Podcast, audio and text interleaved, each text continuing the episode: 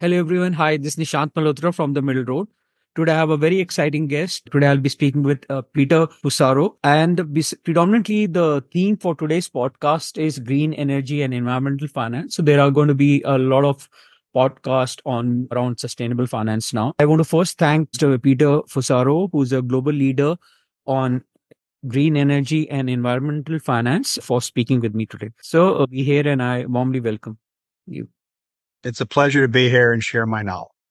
Thank you. Just give a brief description. Peter Fusaro is a veteran figure in clean energy and environment, environmental finance with nearly 50 years of experience spanning the private and public sectors. He is currently a managing director at Wield and Company, focused on financing solutions for decarbonization and founded the 23 year running Wall Street Green Summit on Sustainable Finance. Now, this is a huge deal, and I'll be also asking a question on this uh, particular subject. He's passionate about accelerating the global transition to transferability. He's also authored 17 books on energy, including the bestseller What Went Wrong at Enron. So I, I remember there's a very good documentary, uh, The Smartest Guys in the Room on Enron, uh, if you remember, Peter.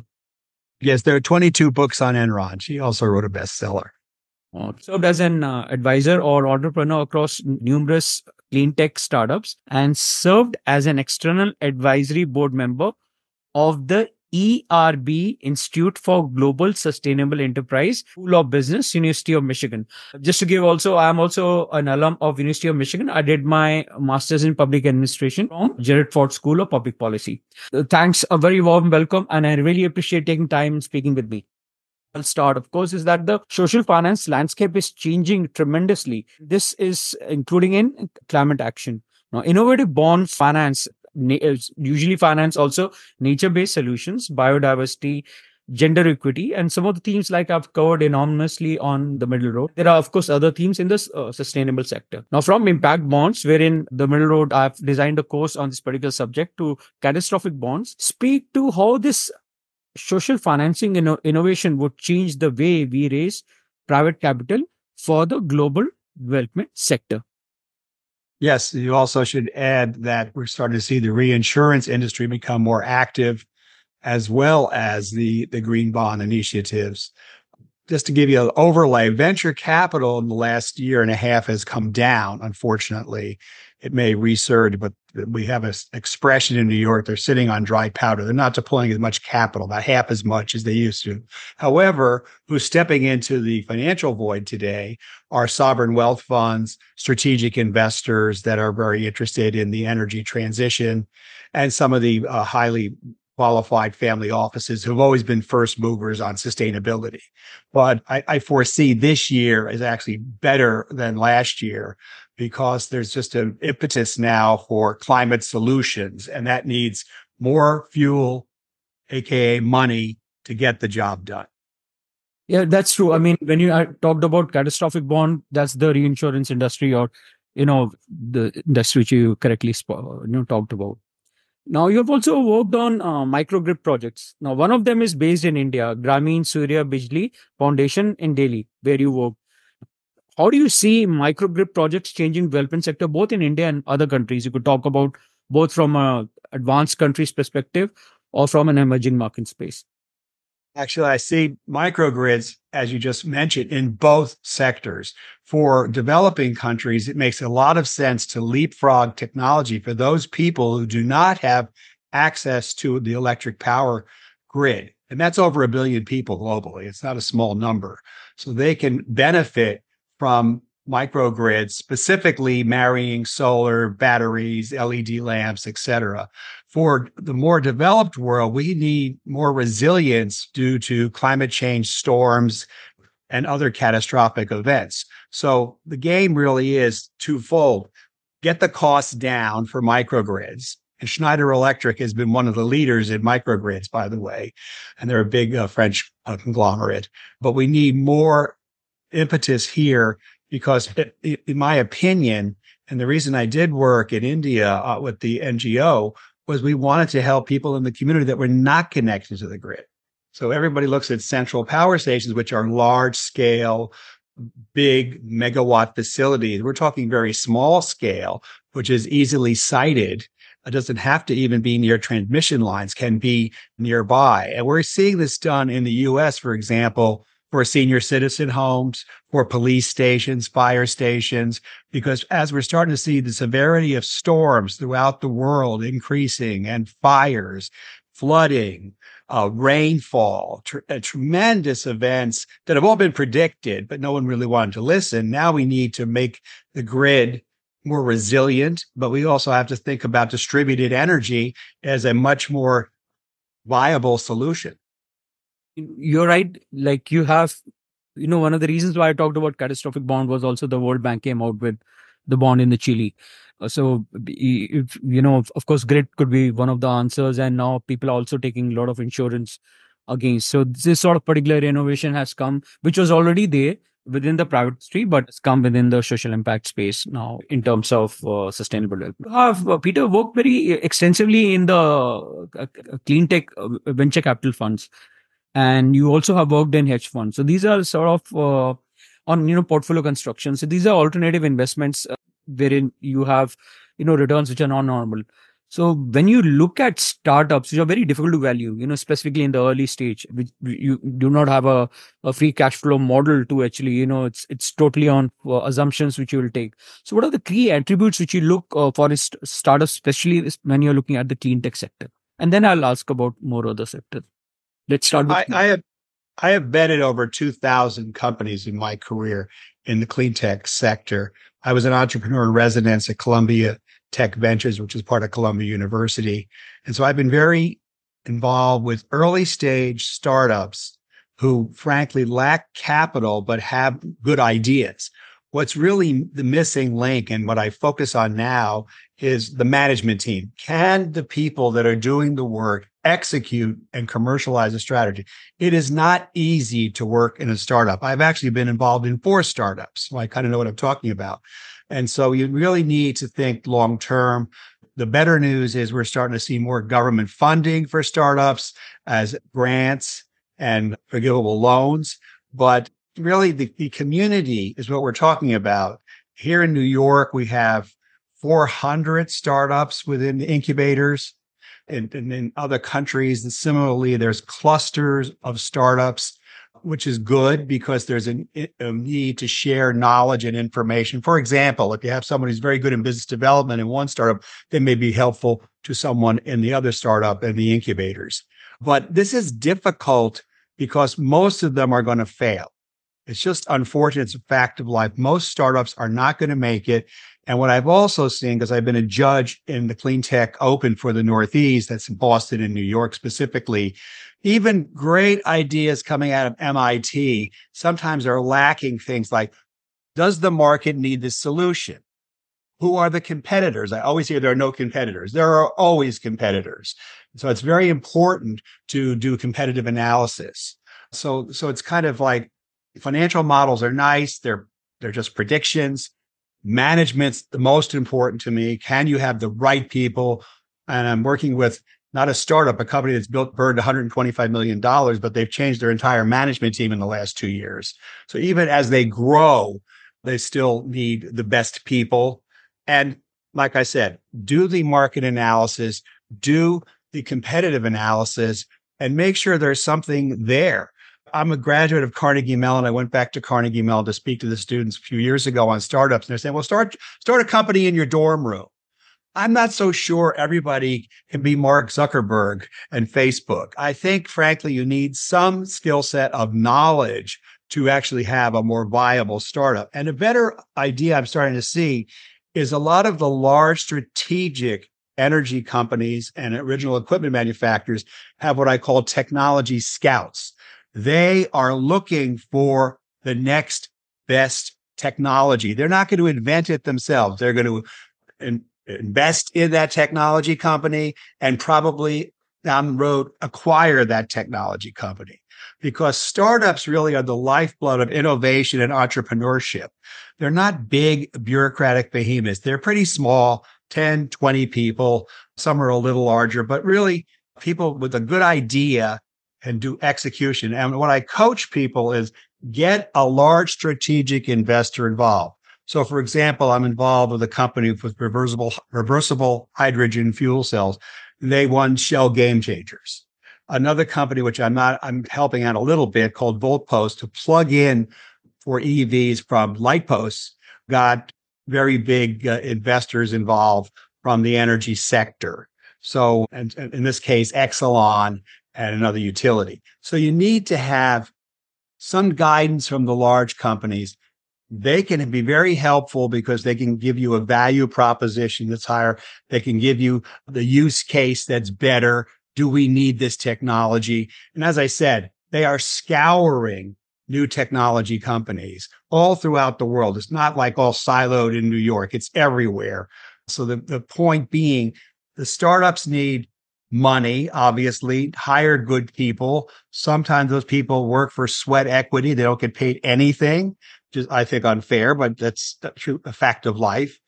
And we, we just see a tremendous movement from startup now to accelerators. So there's a lot of talk about accelerators, which are a little more advanced stage startups, and then movement into commercialization scale. I don't foresee everything being an initial public offering, I see a lot of what we call trade sales, large companies buying the startups. And uh, just to put it on the table, energy is 73% of greenhouse gases. So the energy sector is front and center, the most opportune time for decarbonization. We're talking probably a hundred a trillion dollar ticket in the next 30 years to decarbonize the global economy. And so when you look at like areas which areas will be bullish at the present? Like you know this is a very vast segment clean water sustainable agriculture. That is where i think some of the things are happening. Sustainable agriculture which i keep you know hearing or energy efficiency of course has been going on for a long time. More into sustainable infrastructure and buildings that you think uh, how, how would you rank some of them? I'm very involved in hydrogen so pu- pushing past evs hydrogen for power production, hydrogen, fuel cell vehicles. I think energy storage is seminal for solar, wind, and all the intermittent uh, renewable resources. And I went to a, an advanced battery conference that the Department of Energy put on in New York last week. And there's a lot of interest now from large companies to get more uh, larger facilities for energy storage I'm talking advanced battery technology, fuel cell technology, uh, new kinds of batteries, not just lithium ion, but zinc air batteries, airflow batteries. This is material science play, and it's even a nanotechnology science play. So, but uh, so those are the areas that I'm focused on. The more mature markets, obviously, are solar and wind. Solar costs have come down. We all know about 95% from 15 years ago. And that's made that readily deployable around the world. You can deploy solar energy everywhere. Wind costs have come down about 65%.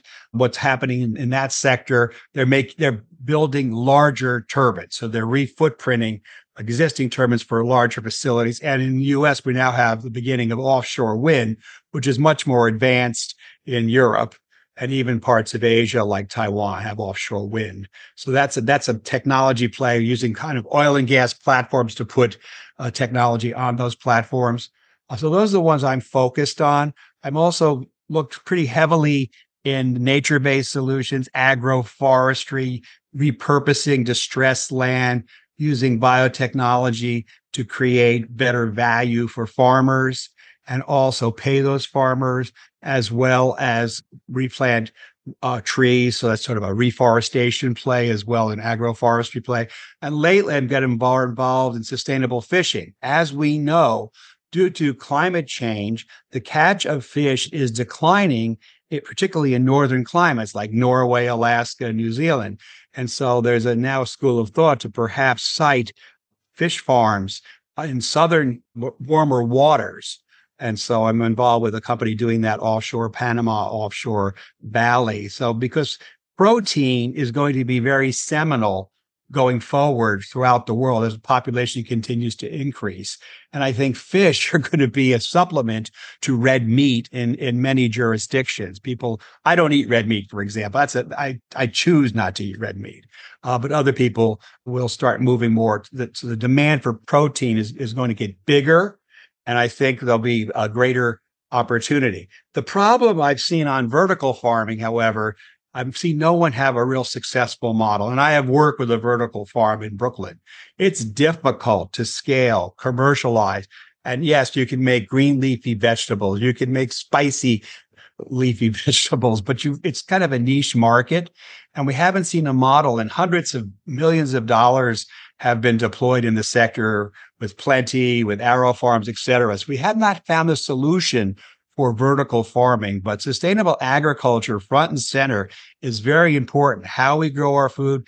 Can we provide food for more people? We, I mentioned the need for protein. So that's also important. And then you mentioned water. So my holy trinity is energy, food, and water. They're the world's three largest businesses. Energy is a $6 trillion business. Agriculture is a $5 trillion business. Water is a $3 trillion business. So size does matter all of these sectors are impacted by climate change. And we just have really good thinking going on that people say, how can I do this better? Do I need a technology fix? Do I need more money to scale? So I'm actually quite enthusiastic for this year, 2024. I know people last year were, were, were, a little hesitant in the venture capital space, but that's starting to shift to sovereign wealth funds, which are now investing in startups for the first time. We're seeing a lot more activity because in the past, they've looked for what we call big tickets, 50 million, 500 million. They're starting to go downstream to smaller tickets. To, uh, viable startups don't need a lot of money to get going 1 million, 2 million, 5 million, 10 million. Where I sit, I work with more advanced companies. We raise 25 to 100 million dollars for these companies to scale and commercialize. But the good news is there's lots of people in the sector. The bad news is academia is a little behind this sector. I've worked with Stanford and Oxford in the last three years. They've just set up sustainability colleges. And so we need more programming from academia as well as, you know, movement of, of technology, which is mostly engineering or applied engineering solutions. So I, I, think when you look at sustainability writ large, you have to look at everything. You have to look at architecture. You have to look at engineering. You have to look at finance. You have to look at behavior. You have to look at communication. I mean, AI is getting a lot of play in this sector, which is good, but it can't do everything. We still need human beings that are trained. So there's a lot of emphasis now on what we call in the US workforce development to retrain workers to work in this new sector, which I'll just call sustainability. Uh, it really didn't have a name. So at, Columbia, they call it the climate school and Stanford, Oxford have different names. Everybody has different name. Doesn't matter. Point is, this is just starting to move. The better news is the last three years, we've actually seen this sector starting to mature for things like ESG investing, for things like carbon markets. There's a lot of opportunity that really wasn't there before. Thank you. You know, that was a very in-depth analysis. And, you know, hearing you, there are a couple of also questions that came in. First, I just wanted maybe, you know, I'm not very familiar with the term. When you talk about vertical farming, are you speaking about uh, sustainable agriculture?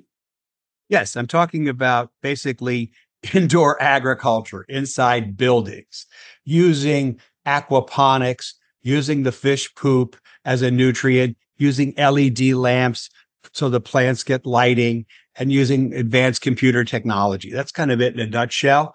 So it's really indoor agriculture. Yeah, you see it in a lot of movies, also in Hollywood movies, or you know, a lot of things which are also coming out from Europe, US, and uh, Europe.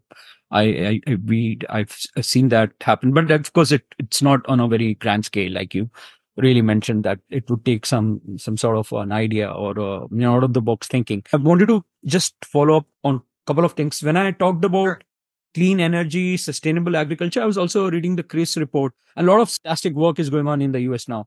I mean, in the sense from there, I got an idea. You know, you talked about reforestation, you talked about sustainable ag- buildings. That's where I started getting an idea how they're trying to improve the efficiency of infrastructure or buildings also. And, you know, so many things which you talked about. So you, th- would you say that, you know, climate action, I think Europe is doing a lot of lot good work. US uh, is right on the top. Of course, you know, China is doing, India is also doing, Singapore also among the, you know, if you look at the Asian countries, in Japan, you know, one of the best, one of the first countries in the world actually to come out with the ESG metrics, I think, for the pension funds. A lot of work. How would you, are, are you really satisfied with a lot of things which are happening in the US now? Yes. Don't believe the headlines. Trump's going to do this and climate's denying. Look, this is how it works. Most of the jobs in clean energy are in Republican, what we call red states already.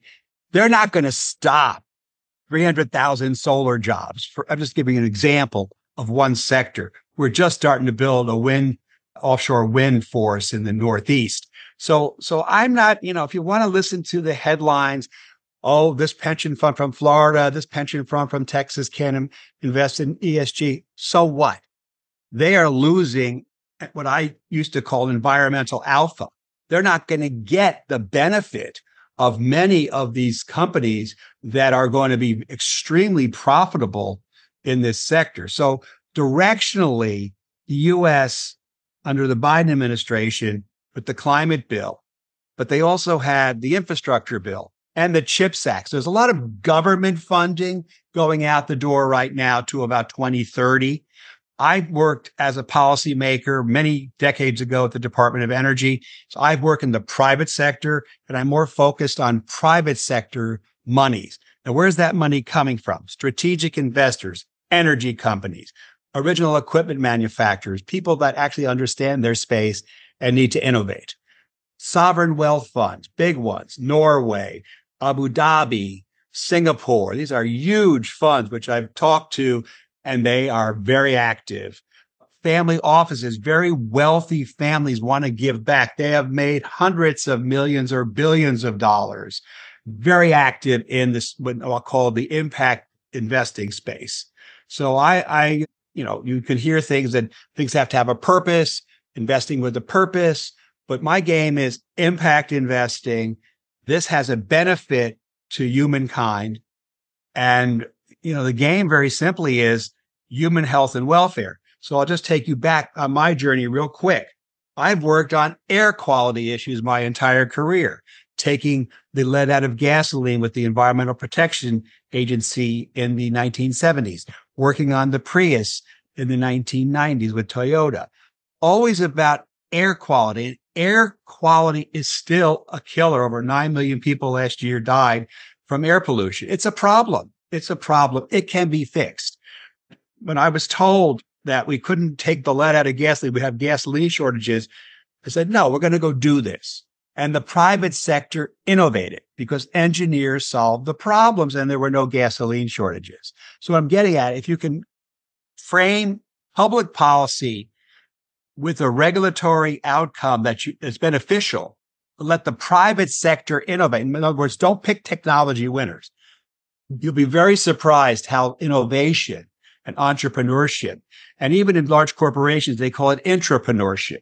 Uh, you'll see them innovate, do things differently because it can't be the same way. We are in the beginning of a transition to sustainability, just the beginning. As I mentioned before, the, the hundred trillion dollars that came out of my conference last year, and now it's all over the internet. Nobody's denying it's going to be a very large number to decarbonize, to get sustainable, to start moving things. So I'm actually starting to talk about the energy transformation rather than transition. This is an industry that's going to be around. Energy is the world's largest business. People need transportation, mobility. People need heating and cooling. People need lighting. So it's sort of there. It's, it's very ever present. And it's how the fossil fuel industry adapts to this change is really what's going on right now. So, for example, there's a lot of impetus now to capture methane. Methane emissions leaks are 22 times the carbon intensity of CO2, carbon dioxide. It's a big problem globally.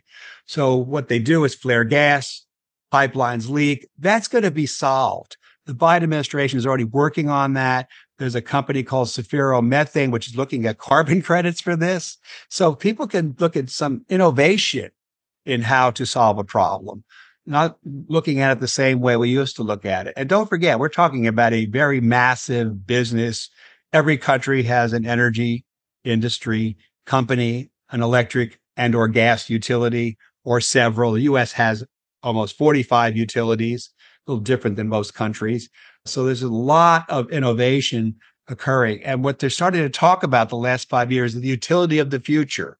What is that going to look like? Is that going to be utility of microgrids, like we have some being built in Brooklyn?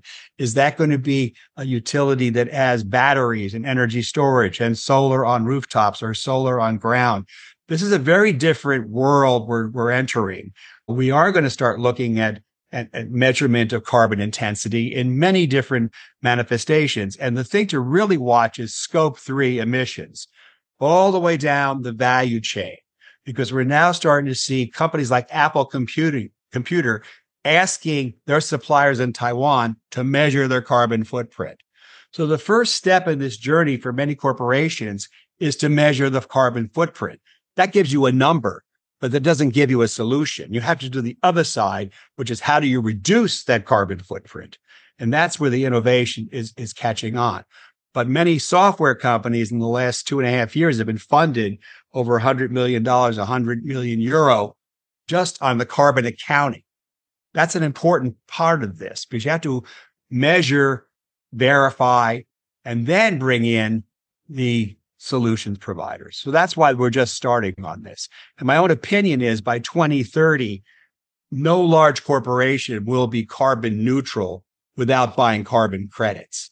And that market has been sized by Wood Mackenzie and, Edinburgh, Scotland at $22 trillion, which would make it the largest commodity market ever created. Well, that's fascinating. I mean, to hear. You, you know, of course, there's a carbon tax in Europe that's that's a great way of you know actually even negative externalities because of the carbon so yeah a lot of work and uh, like you you gave a very good reference that about 100 uh, million euros are is the sort of amount spent by eu on uh, carbon accounting. Am i correct here? Yeah. That's uh, it was it's i'm having a senior moment here. Uh, patch check out patch software and Sylvera both those companies. One's in the uk one's in france. Okay. In the US, two got funded. One's called uh, Watershed, and the other is called Persefoni. So that's that's four that I know of, and I've never seen so much money poured into. I'll call them, you know, later stage startup carbon accounting companies. And they have all the bells and whistles. They do measurement all the way to the desktop. They're using, you know, machine learning. AI, all all the, all the all the tricks of the trade, but but it's necessity. There's clients have the need. Most corporations can't measure their carbon footprint. So there's two markets here. One are large corporations. The other are private equity funds, which have portfolio companies, which also need to decarbonize.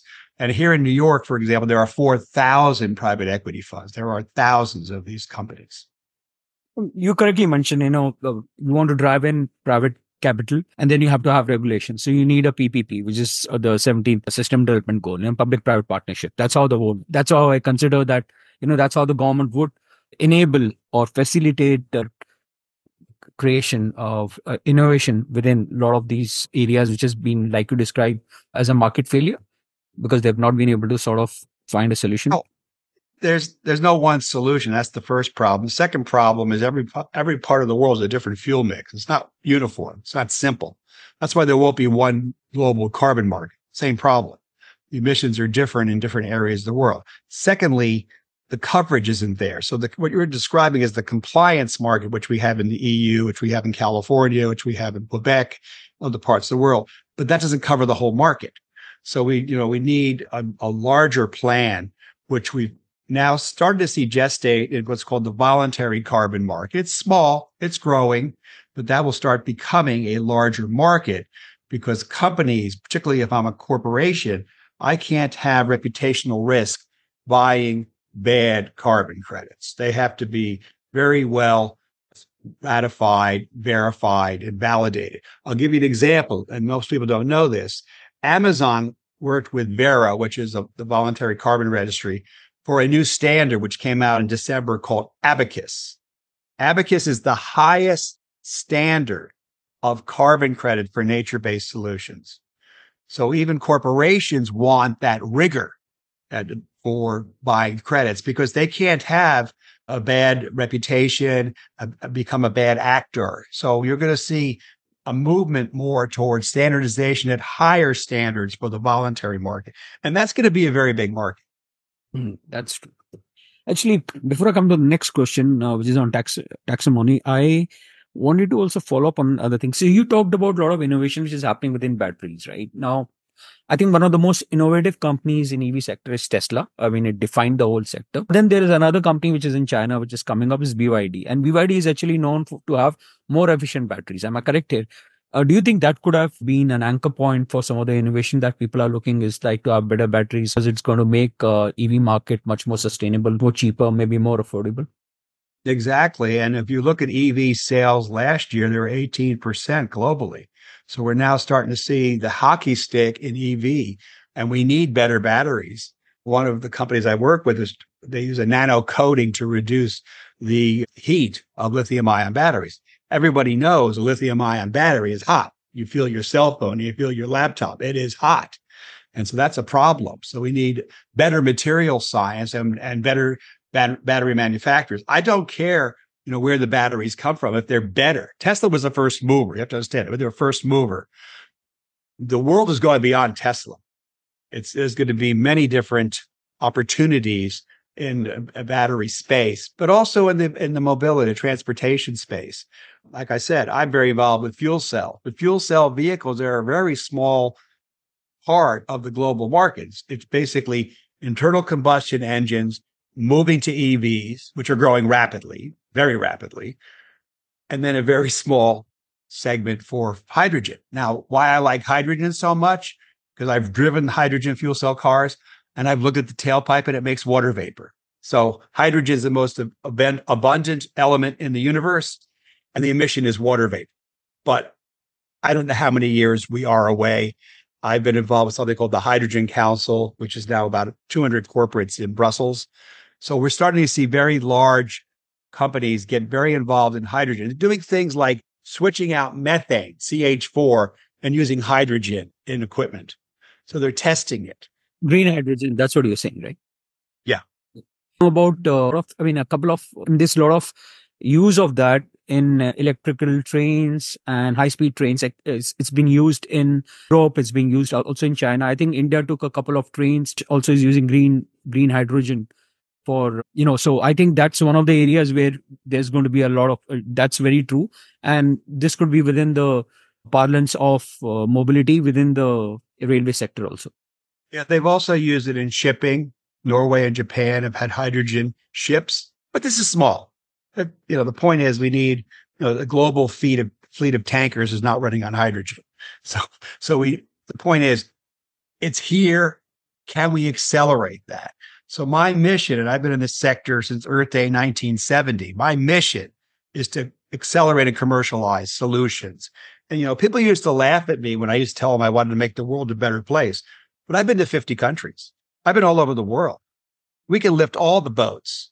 Why should people suffer from health risks using energy? It should be cleaner. And it can be because all of a sudden we call it bending the cost curve. All of a sudden something was very expensive becomes very affordable. And we've done that already with solar and we've done that with wind. We're going to do that across the board. You're going to see this with batteries as well. I think of Germany and France are doing a lot within the green energy space uh, in, in, the green hydrogen. Uh, that's what I I had read about. Maybe I'm running not... trains. They're running trains. Yeah, yeah trains. Right. Yeah, yeah, yeah next question is, uh, you know, thanks a lot. I mean, that was a very detailed discussion on one particular topic, and I think we had a very deep dive on this. That was an excellent dis- discussion. My next question, of course, is on taxonomies. Uh, you know, Ch- Singapore recently launched taxonomy for sustainable finance. Now, how do you think that will change the sustainable finance globally? A lot of people are doing taxonomies are very important. Who has done a lot of work within this space as, as well for different things and uh, EU, of course, uh, has been taking a lead over much in green space. Now, what would your thoughts be on that? I don't quite. You talk about taxonomies for for sustainable finance. We don't have that yet. That's the problem. We have no standardization. That's this is what's lacking in the ESG sector. We have a lot of different companies reporting on ESG, but what are they actually measuring? So this is a. I, spoke at the CFA Society almost four years ago now about working together to create common standards. Now, I know that sounds very simple, but companies are making a lot of money selling their data. So they have not done this. So I, it's, it's a real problem because what are you measuring? What are you reporting? What are, what are the accounting standards? We don't have uniformity and I don't know when we're going to have it, but we need that. It would be very helpful for the sustainable finance sector to benchmark that. But like I said, that hasn't happened yet. Singapore has launched. I think some work is going on in Asian sector also for launch. I don't think so. They have launched it, but there's some sort of framework being put in for in that space so yeah that's true that we need a taxonomy and people actually and we are actually moving towards that. I think that's going to standardize a lot of things in esg that'll make it much more simple that'll make it much more easier to uh, for accounting purposes. Now when you look at clean tech and you spoke a lot about clean tech that's a sector which is more within the business and development sectors. See clean tech impact for the less or the underprivileged uh, section of the society. Where do you think that could be? Well I, I think the analog i'll give you is cell phones so when I was in India in 1970, 1996, people were buying cell phones. And I couldn't figure this out. And I was asking people, why are they buying cell phones when they're not connected yet? The point being, you can go from not using landlines to cell phones. I mentioned before, you can go to the microgrid and bypass the central power station, which is extremely expensive. I think there's oppor- there are opportunities in what people are start, now starting to call the South, emerging South, to use better technologies that may be developed in the North, but can be deployed where there's a mass of humanity and, and go faster. So we, we can see the, the innovation, the initiatives. But as I said, it, my own attitude is the technology can come from anywhere. It is not siloed in the US or China or Singapore or Japan. It's everywhere. People are looking at this question. How do I fix it? How do I make the world a better place through reducing carbon? How do I make energy more affordable for more people? How do I make water more affordable? How do I make education more affordable? One of the things I was working on in Kenya was to basically go from fixed landline cell towers and bring it to mobile and these gentlemen are still working on that. They start bringing that into Kenya, can roll it all across southern uh, sub-Saharan Africa. So point is being there's there's no obstacle to that. You know, capital's an obstacle, I guess you could call it that. But the the innovation is there, and the need is great. If you travel like I have traveled, I have traveled to developing countries as well as developed countries. Many Americans don't see that. They don't know. They're not, they're unaware if you're aware and more people are traveling globally, you have more opportunity, to, in my opinion, to transport ideas and better information and more knowledge.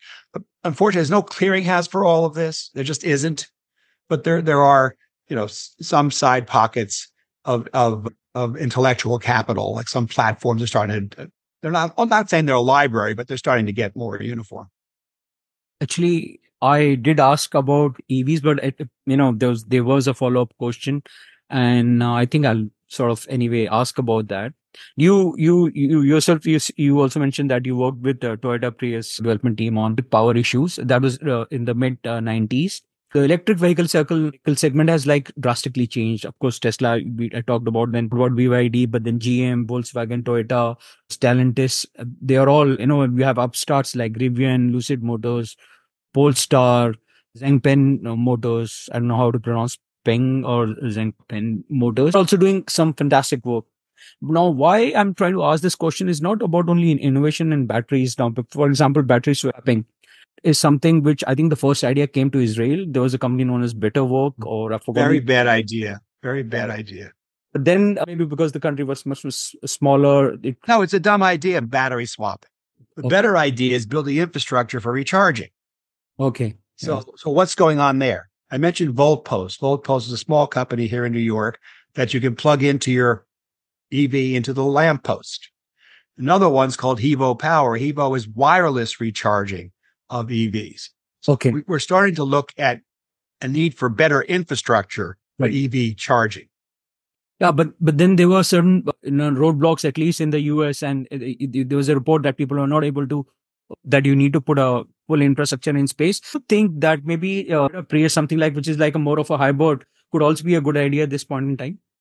No, not anymore. I think the market's passed them by.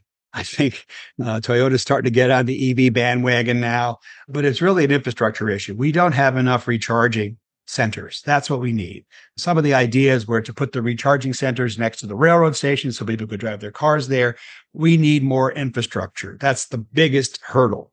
And then, you know, uh, and the point is, there's also what level. So I rented a Tesla and I drove 100 miles from here to a hotel and I put my battery, put my uh, recharger into the car and took eight hours to recharge. And a friend of mine said, Well, you know, Peter, it gets cold. That's going to discharge the battery. And it did. That was called level one batteries of recharging. Very slow, ve- too slow. So we also need fast charging. So we're starting to look at level two, level three. It's, you know, it's like, here's the first generation. Okay. We got started. Now we're like two generations above that. And so we have to have better technology, fast charging, basically, more easily deployable, not too expensive, et cetera. So it's, this is the, numbers I'm looking at for EVs are astronomical. And then the source I'm looking at is Bloomberg New Energy Finance. You can go download from them. Uh, they put out an, a report usually in February, do all the different clean tech sectors. It's free. And the point is, we don't have, we don't have enough infrastructure Yeah, for recharging yet. That's so it's chicken and the egg. Maybe I want to go electric, but where do I recharge? And you can actually do the search on your iPhone. And I think uh, EV, uh, of course, demand is now exponential. That's true. It's changing around globally. There's a company from uh, VinFast that's sort of made a headway. It's coming to the, it's already there in the US. You're absolutely correct. Sort of take an analogy like when we had, you know, earlier mobile phones that took a lot of time. Just a five to 10 minutes charge could last you uh, for, you know, couple of hours or more. So I think that's how the battery would also change when you Yeah. are uh, speaking of EV. Uh, it's going to go up and much better and much better over a period of time maybe a shorter period of time you'll have much more focus on that because now there's a demand there is a sort of a market for EV. I talked about this experience. You have eight years as an ex, you worked as an external advisory board member at the Erb Institute for Global Sustainable Finance at Ross School. It's a fascinating school. Ross, I did uh, two electives there. It's a very good school at University of Michigan Ann Arbor. How was your experience? You know, you you sort of have worn a lot of hats in your life, and this was more of an academic things you've done. A lot. You, you spoke. You do. You you you're doing work at Columbia. You do. You went to Carnegie Mellon at Pittsburgh, a fantastic city. How was your experience and your takeaways from uh, your work at uh, University of Michigan Ann Arbor? Well, University of Michigan's program was unique at the time. I'm not sure today, but it was basically an MBA in the Ross School of Business and the school uh, and finance degree, and an MA in the School of Natural Resource. It was a double degree, very rigorous. And we downsized the program to 30 people a year. So it's a very small program, maybe 500 graduates total in the last 25 years. However, the, re- the the reason I was attracted, the students invited, I gave a talk there and they said, why can't you be on our advisory board? I was also on the advisory board of Bard College MBA in sustainability. At professor at Columbia, I was a professor teaching renewable energy project finance to second year grad students. So my thesis is very simple. We can't make transformative change without young people. And I committed myself to this almost 25 years ago. I've mentored over 300 young people specifically on their career development. I've opened doors for them. They get jobs. Tomorrow I'm meeting eight young people every hour on the hour at the Cornell Club here in New York City. I just firmly believe that it's important to mentor young people in this sector, as I've mentioned, doesn't have a lot of academic rigor yet. And we'll call it sustainable finance for lack of a better term my mom was a college professor. So my role model is a little different than most people. So I've worked in policy. I've worked in academia. I've worked in technology and I've worked in finance. Yeah, I've worked, I wear a lot of hats and they all are interrelated. So they're not simple, but what I, I'll give you my joke now. So I tell the people, I told the people at the University of Michigan I had a call option on young people. And then they always laughed at me because that meant in the money. I'm very committed to the next generation or generations because it's very important. This is the world they're inheriting. This is the world they can make great changes. And that's true. And one of the things also I want to follow up is like you talked about the dual degree. So they had a dual degree also with the public policy. I think it runs to three years where you get an MBA degree and an MPA or MPP degree. I'm not exactly sure how that works out, MPA or it's MPP. And, um, I know because a couple, two, three people uh, from my batch or batch senior were actually involved in, you know, dual degree. And if the right time is of course when you're pretty you're much younger it's much easier to bend your mind or you know to sort of change your views because it becomes much more difficult as you outgrow or you as you grow with age i mean, change is of course constant but uh, change might not be that significant as you age over a period of time and uh, that's good you you know have a lot of interest in uh, mentoring students now i come to the another very important question you have been you know at the forefront of Wall Street Green Summit on Sustainable Finance. It's one of the largest events of its kind. What prompted you to start this event? You know, during because when you started, it wasn't like green was a major, major name at that point in time. You're much ahead of the curve, you'd say. I was 25 years ahead of the curve easily. People on Wall Street thought I was different. Two people at one of the exchanges thought I had two heads because I was talking about renewable energy 25 years ago. And a woman came to me and says, I want to do a conference on negawatts. And I said, no, no, no, nobody cares about negawatts. You know, this is Amory Lovins not, not using energy, energy efficiency. And I said, no, we're going to do a conference on megawatts, energy efficiency, carbon and renewables. And then we got started and at different venues, McGraw-Hill Conference Center, Bloomberg, Reuters, New York Times Center. And I've, I've had 9,000 people come to the event over 20 years. We'll have 200 people at the Canadian consulate next month. Well, March. I do it once a year deliberately. It's my brand. People know it. And in New York, from what was like, I just want to make money. They have a expression in Wall Street called the edge. But I just want the edge. Everybody has the edge. Well, now it's the environmental edge. Now it's a way to make money doing the right thing. Those are the terms I invented green trading, green finance almost 25 years ago, deliberately, because I want the outcome. That's what I'm concerned about the outcome. How do you make the world a better place? You can't just say that. You got to do the work. And I've done the work. That's the difference. You just can't write a paper about it. You got to go do it. So I've just, you know, I've just decided I, the nicest thing that's happened to me is one of my students from my class at Columbia is now the CEO and founder of that wireless recharging company. Hmm. Another of my students thanked me almost 20 years ago to get her started on environmental finance. And she's on the board of directors of Verra. So they, I, one of them's at the World Bank running a clean fund. Another one's at ESG manager at a big fund in New York. So I, I'm kind of pleased that I've had the opportunity to mentor the young people in mass, many more than you realize. But the reason is we have to make the transformation together. We have to build the community. And it's a global community. And it's not going to COP. I don't go to COP. It's not, it's not 70,000 people doing press release. I'm talking about the hard work. My dad had an expression. It's called heavy lifting. This is the heaviest lift we've ever seen. Climate change. This is hard. Believe me, if it was easy, everybody would do it but some of us want to do it. And, and look, I, I tried to message during COVID that there's a correlation of infectious disease and climate change. Nobody wanted to hear that. And I work with Harvard Medical School, Swiss Re, at Columbia University on that almost 23 years ago. So there's things you don't even think about. Oh, a virus couldn't be impacted by climate. Of course it can. Insect borne, water borne, but nobody wanted to hear that story.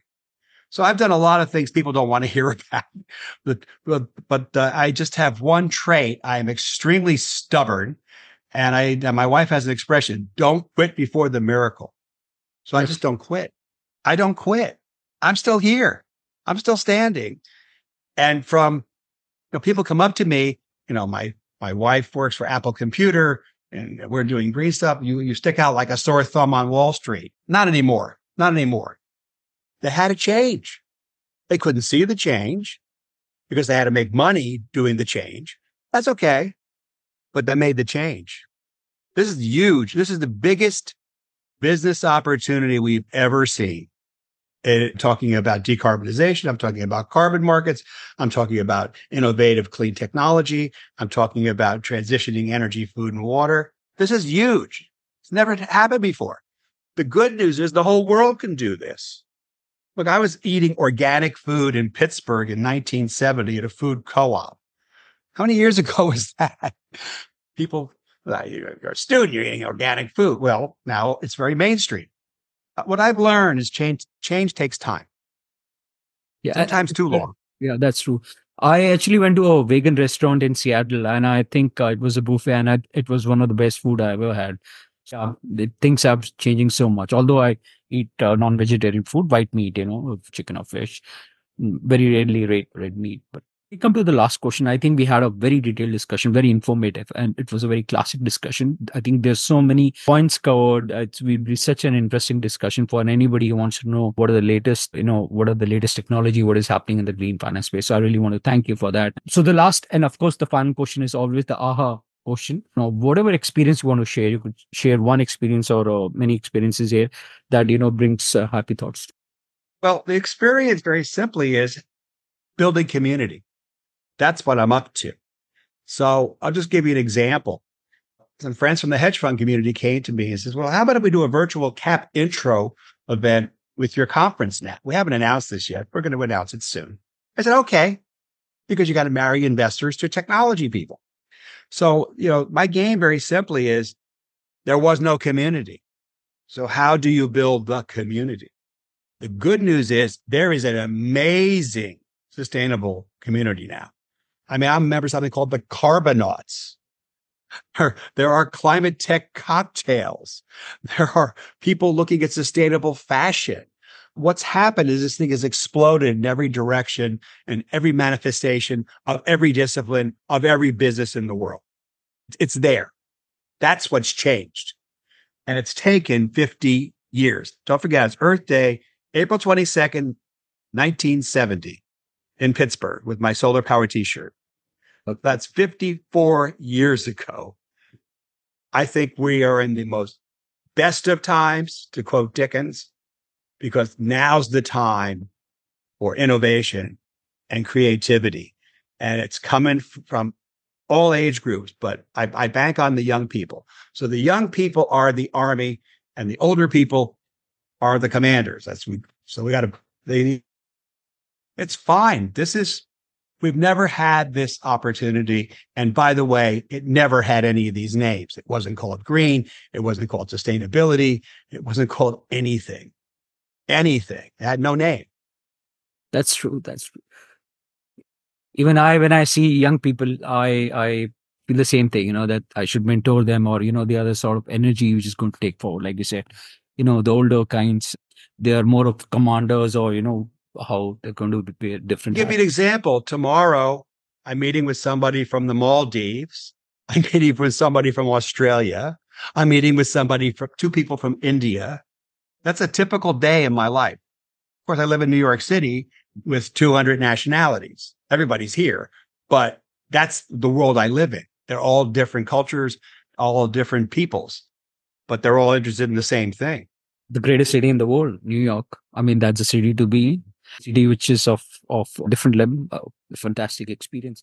Living in that city and you know living being in that place itself is so phenomenal that uh, uh, nowadays new york has also become one of the startup hubs. Like you said i think you mentioned that there are thousands 4000 maybe venture cap how many but it's just become another silicon valley sort of uh, it's become a climate tech city. That's that. what's happened here. It's it's it's just starting to get branded as that but a lot of people you don't know have done a lot of hard work to make this happen.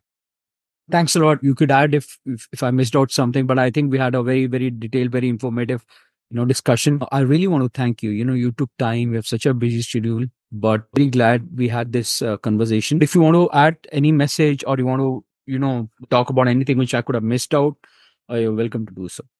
Oh, this, this is no, but thank you very much for inviting me. This is the time for sustainability. That's the key. That's the punchline.